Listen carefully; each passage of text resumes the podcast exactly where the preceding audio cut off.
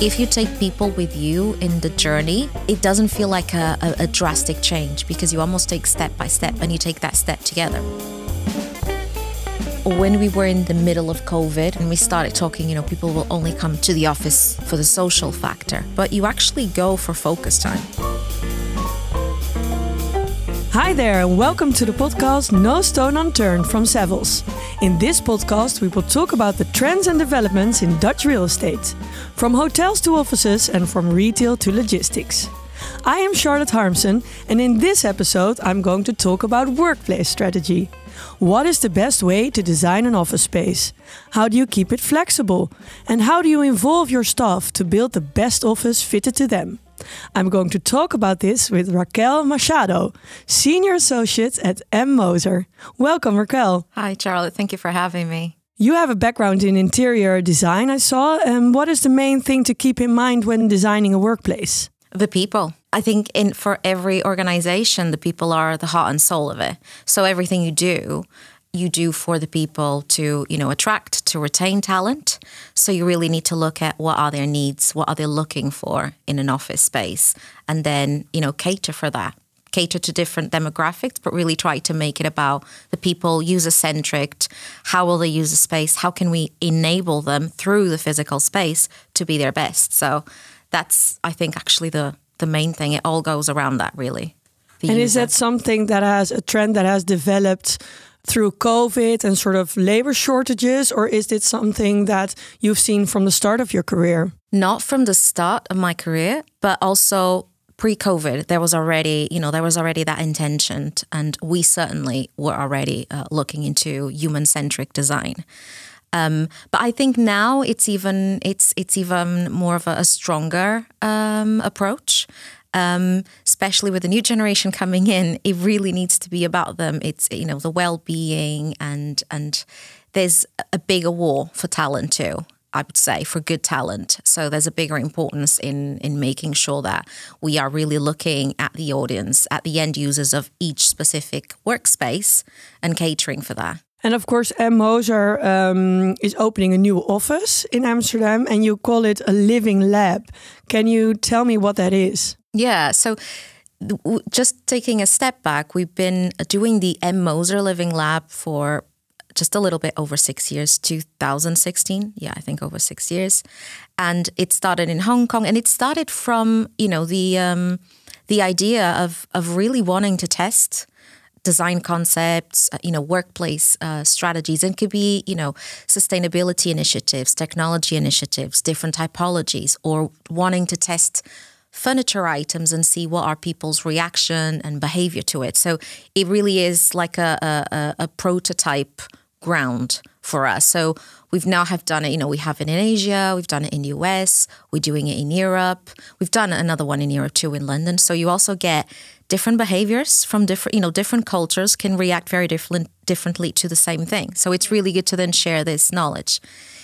In the one that we're doing now in Amsterdam, we are uh, looking to do a low carbon fit out within a canal house building. So, really trying to use what is there, starting with the building itself. You know, instead of going for a new building, we're just uh, challenging ourselves a little bit more. Yeah, a new building isn't always the most sustainable solution, yeah. of course. Yeah.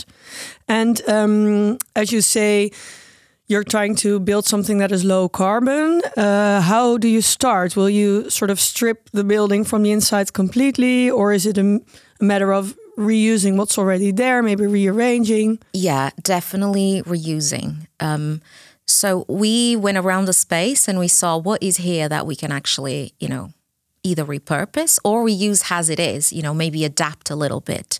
So, for example, there's a the the, the space has amazing uh, wooden floor. We're treating it instead of you know putting. Yeah, it doesn't look you know it doesn't look the most uh, polished floor. It will not look perfect. We're just accepting that because when we are when you are repurposing and reusing, you can't expect it to look like brand new. You just you kind of need to accept the flaws of the space and, and live with it and, and if anything play with it a little bit so yeah we're we are reusing a lot um, we're not building one drywall partition too, so we're really avoiding partitioning the space in, with something that is so fixed. And then, what if you want to change the space? How do you do that? You need to, you know, tear it down, build another wall, build, you know, get another glazing in. So we're avoiding that too. But we see that happening a lot of times. Of course, we had another guest um, in an episode. We talked about actually the unsustainable character of like fit outs because we see a lot of examples of like these highly polished high end fit outs that you just talked about and then actually um, finding out that in practice it doesn't work and the entire fit out is taken out thrown away and a new fit out is, is put in. So how does a living lab work? I think it's good that you're testing things but how flexible is it? It will be pretty flexible because we are not designing it um, how can i say completely or in other words, we are not um, over designing it, overthinking it. So we did our own workplace strategy. So we talked, you know, within our team, the, the end users are also the designers, which is quite an interesting situation too. But, you know, we talked within the team with the designers. We talked, you know, with, with other um, people within the team that are not designers that work completely different. How can the, the space, you know, be the best for us? It's also the first studio that we as a team will be on here in Amsterdam because we've been we've been in a in um, a service office. Uh, right, so it's the first time that we're actually going to have our space. There's a lot to test there, a lot of behaviors to test. So we're leaving space for growth. We're leaving space to evolve. We don't know if we need more meeting rooms or if we need less. So why are we overbuilding? Let's start with one see how that goes. And then we can think about if we need to add more. But we have phone booths and we have different ones. So we want to, for example, th- that item, we want to keep exploring it. So we're not buying them. We're either getting them sec- secondhand or releasing them. So we can keep testing them. And do we use more individual ones or do we use the ones that you can fit two people or four people? So testing like that. Uh, even in terms of the furniture we're using, a lot of it is on lease or secondhand, or so it, it's items that we we know we can repurpose too if we need to. Um, so yeah, it's really about um, testing. And you said in the beginning that uh, the people are, are are the center of the design. Of course, your people are also designers, so I, I can understand that they, they might have strong opinions on what works and what doesn't. Uh, how do you involve the em employees in your own workplace strategy? Uh, we start, and I think it's it's it's aligned with what we also advise organizations when we're working with them. So you really start definitely with a visioning, with the leadership. What is the outcome? What is the goal, the business goal of this, right? That that needs to be defined. Where do we want to get? And you know, timeline, budget, all of that needs to be defined. But then you, re- you really need to bring into the fold everyone at different levels, you know, different roles. You need to bring those people into the fold and really start discussing how do we get to that outcome and how is this going to suit, you know, everyone. Um, from you know an intern to a director to you know the, the space needs to be used it needs to be inclusive for for everyone. So we start we start doing workshops uh, we start testing things we bring it to the table we discuss we then go back to our more technical team so we talk with our IT team or our sustainability team or technology team and we you know start really going into detail is this going to work? What if we want to use this typology? How's this technology work in here? Does this work is it sustainable this approach. So we we really deep dive on everything as a team and we made decisions as a team too. So we bring everyone into the fold after defining the the outcome and what is the the business goal. And then we make the the decisions the step by step we make them together as a team. And we collaborate with our technical teams the IT team technology sustainability. But we also reached out in this particular case because we had done other living labs within our within our uh, our organization, we also reached out for lessons learned. What have we learned? We're not going to be doing that in this one. We need to to evolve from that.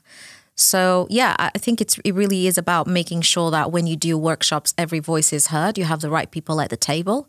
If you take people with you in the journey, it doesn't feel like a, a, a drastic change because you almost take step by step and you take that step together, right? So you're not really just opening the door and everyone is seeing the space for the first time and they're like, why have they done this? Is this going to work for me? And in your experience, because I can also imagine where you do workshops or questionnaires with your employees, they have all kinds of wishes and they might be very different uh, based on their age, generation, or culture, or type of work that they carry out.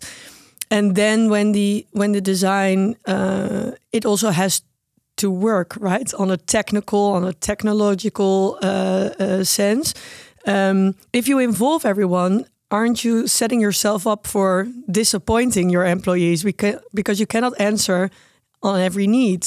Yeah, but you're not you're you you're not answering on you know individual needs. You're answer you're answering to group needs and demographic needs, and and I think you know when we are in the workplace, it is also for us to manage how to filter what is what we call a wish and what is actually a necessity a necessity to do your work. Um, but it's also good to have that conversation and for people to understand why some things don't move forward and why other things move forward. So I think that transparency is key. I think it's okay to say, hey, I know you've asked for this, but look, this is this is not in the best interest of the whole team right? So we're going to go in this direction, which is in the best interest of the whole team. But I think that, that's a very important point because when um, you look at occupiers who are transforming their office space, and of course, a lot of occupiers are doing that at, at the moment. Uh, post uh, COVID and hybrid working, and you know rethinking their workplace strategy, and how do you make the office so attractive that people actually want to come in instead of uh, working from home. But I think it also is a scary concept to uh, involve your employees because, uh, yeah, are you able to uh, accommodate their wishes? Uh, I think that's that's a fear that that lives in a lot of uh, our occupier clients. I, I think that shouldn't that fear shouldn't be there. Um, I think that there are professionals, right, that you bring to to the table to help you with that. And if as professionals, you know, like workplace strategists and designers and project managers, to really also help with how are we communicating this to the teams and setting goals. So when you when you ask, you know, what are your needs, you're not asking for what are your, you know, personal wishes of how the space should be. You're asking for how can we best enable you to do your work, you know, to, to do the very best. And and you as a team I think it's worth having that conversation. And I think transparency is really key. People tend to understand uh, why something doesn't move forward or why something can't happen if, if you explain, it. it. yeah. So all you need to do is it, it takes it just takes the time. Mm-hmm. That's it. And um, when you are testing out something, so you have the living lab, you have, for instance, a phone booth like this and a work uh, a meeting room like that. How do you um, pick up feedback and how do you test the results? We are analyzing each material, we are vetting it. Is it certified? How is it assembled? You know, how are the materials sourced? How do you then produce this item? You know, how does it get to site? How is it transported? Who comes to bring it? There's a whole, um, how do you say chain? Like, chain, yeah. Um, that you need to look in. So at the end of this fit out, we should have or will have a comprehensive analysis of carbon emissions for this fit out. And that's what we're going to learn from that. And we're going to be able to also see what can we do best, where can we improve, uh, what were the benefits, you know, what's the next challenge, and also see how has technology supported as in this, you know, and there are things that we're doing like you know we're really measuring the energy we're spending during the fit out but also then during occupation. Is there a waste somewhere that we can we can learn from this we can reduce? How are we using we're installing solar panels? So how is this benefiting the energy consumption you know? Do we need more could we do it less? So i think it's this it's a continuous iteration. In case of technology that's important because we have a lot of examples from really amazing smart buildings with which have you know in theory uh, such nice technology um, in it but uh, the the the tenants the users the end users aren't using it. So then, you know, that's a waste. So it's good, I think, to test your technology and to see, you know, is it the right fit for the people who will be using it? Is it not like too far or maybe, uh, you know, too simple? Um, uh, there's a sweet spot, um, I think, where um, you need something that's comfortable, right? So comfort is is important for employees, but then also look and feel, sustainability, uh, is it uh, tech savvy, things like that, and then somewhere in the middle there's uh, uh something that works, but it's difficult to to that find balance. Yeah. yeah. I think that's it. You know, it, it's you said it better than I did. It's it's that's that's what we're doing, and it's not a, it's not always about obviously we can do this it's it's it's you know it's our business it's what we do so we need to test these things it's not as easy for organizations to you know use their workspace to test. You know you can create piloting areas which is a really interesting thing to do. And we love to do that because clients go oh this worked or that didn't work. And then you translate that into the rest of the space. But we make our whole but we, we are able to make our whole space a piloting. So it's about doing different iterations. It's really testing.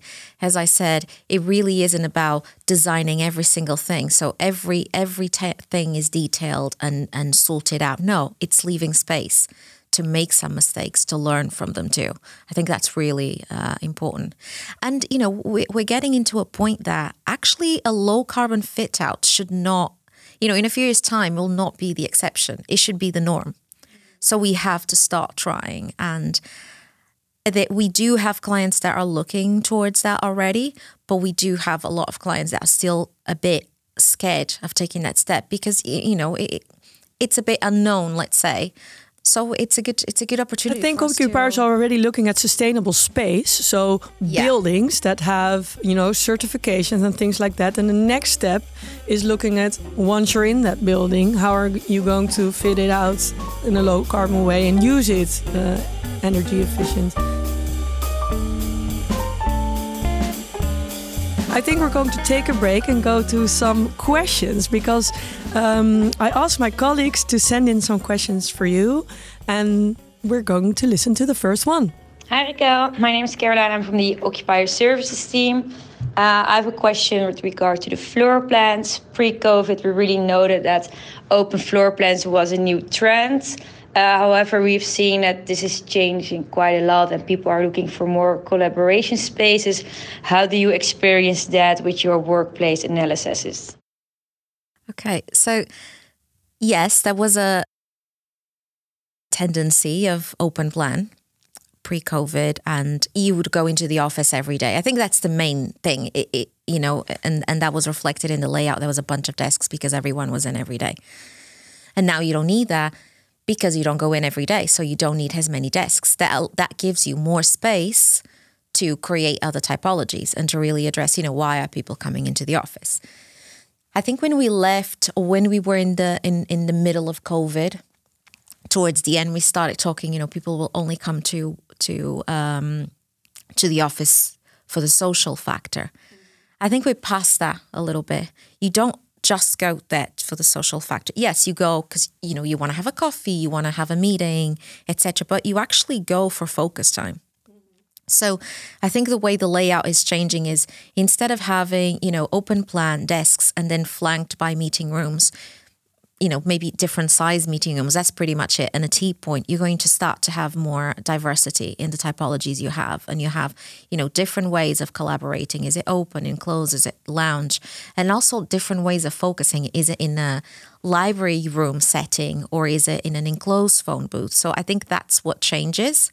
I think it also aligns. I think we, I think the COVID era, era really also um, made people think a little bit more about work life balance, you know, and, and that's something that stayed with us and will stay.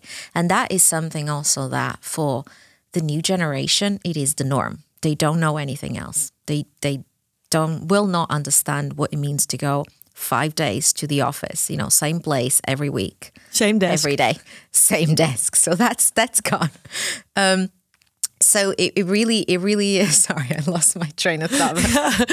I was thinking of when uh, a couple of years ago uh, we started uh, working uh, flexible in the office.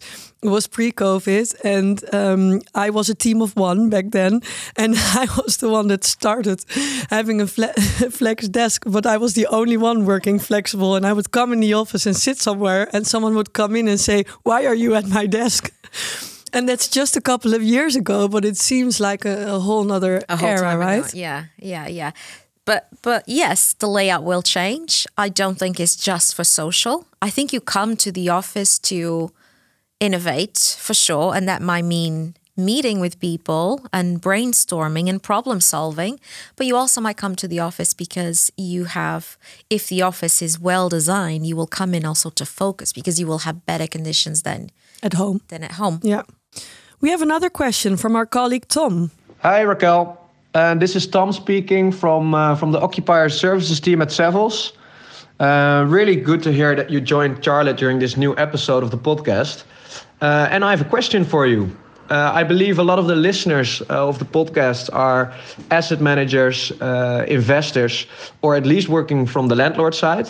So, from their perspective, what can they do best the coming years to facilitate in in the changing needs of occupiers?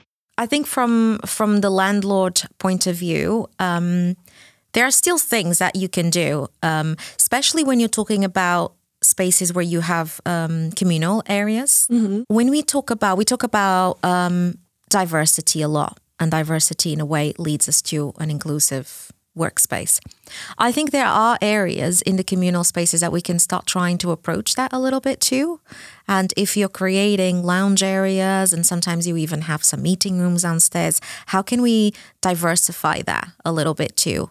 And how can we, you know, create spaces that will actually, you know, feel comfortable for, you know, wider demographics rather than just one or two. Um, I think it's definitely good to to also look at small small things, and this is probably not super related with um, with the with the build.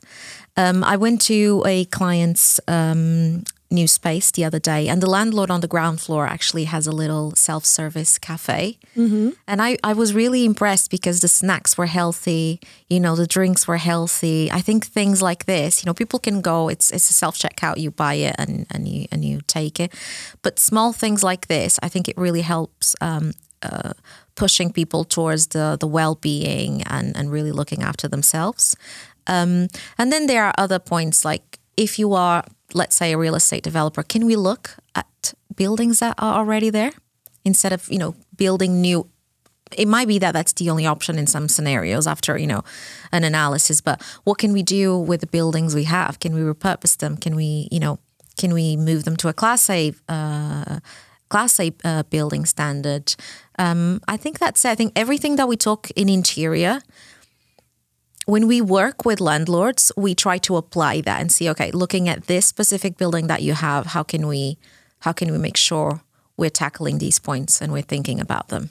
I think if I see an example like a trend in in our clients on the more building project consultancy team, I've seen a lot of examples where the buildings were very closed off to uh, the outside world. Like you, you walk past buildings. For instance, in Rotterdam, if you walk past the Weena, I don't know if you know it, it was very closed buildings. Like you couldn't enter it, you know.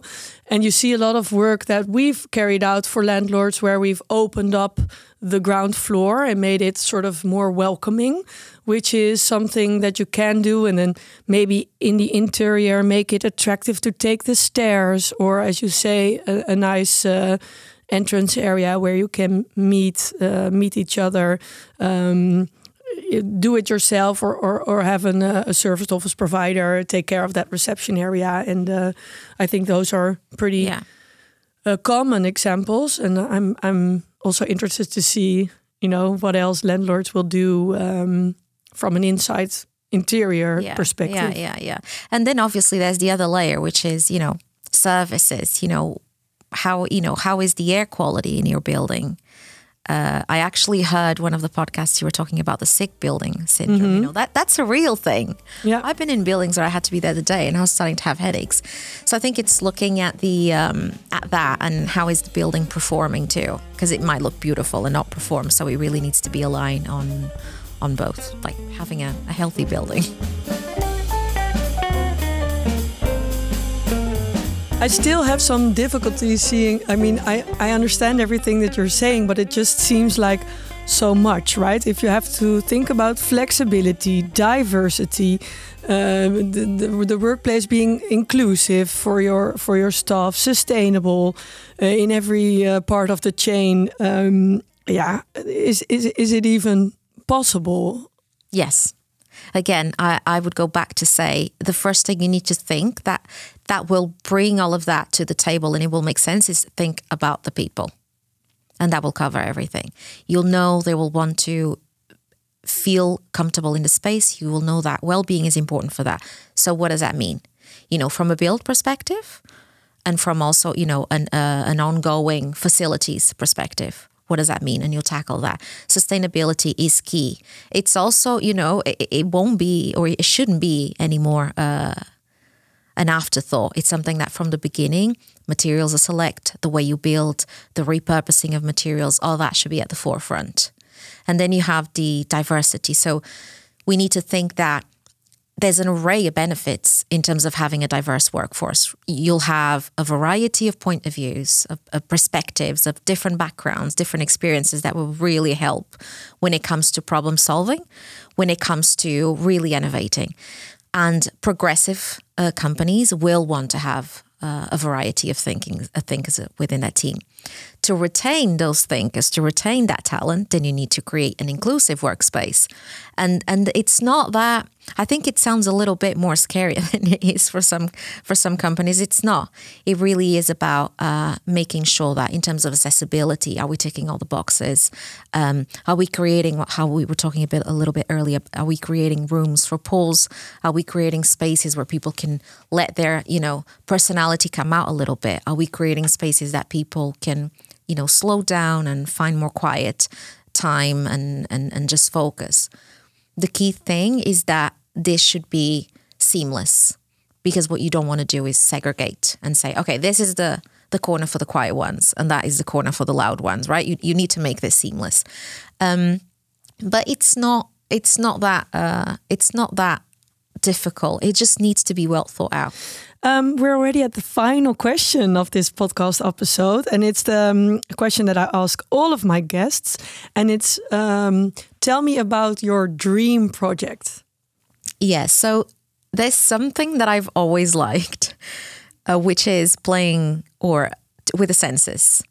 So I think my dream project would be to have a project where we can fully play with, you know, touch, smell, just really trigger the senses depending on the the behavior uh, you're looking to to get from from the people. So I think that would be a, a fully immersive, interactive space. I think that would be my uh, my dream project to test these things and see, you know, how can you when you are in a meeting room, how can what what kind of smell should you be should you have in a meeting room, and and what kind of sound and what kind of light and things like that. I think that would be it. And then to test that with sort of how people feel in it or are they productive or yeah yeah test how you feel yeah. Like there's so much to explore and we will i think in the future but you know color therapy there's a lot of things there in terms of the senses that it hasn't been tapped on yet. It's exciting right? When you look at the office space uh, 10 20 years ago and then now there's and still so much more uh, to uh, explore Thank you, Raquel Machado, Senior Associate at M. Moser. Before designing an office space, involve your employees. Put the people first who actually are going to work there. And think about flexibility, sustainability, diversity, and inclusion. Because for the younger generations, these factors are crucial. This was No Stone Unturned from Savills. Please subscribe to this podcast when you don't want to miss a thing and give us a rating in your favorite podcast app.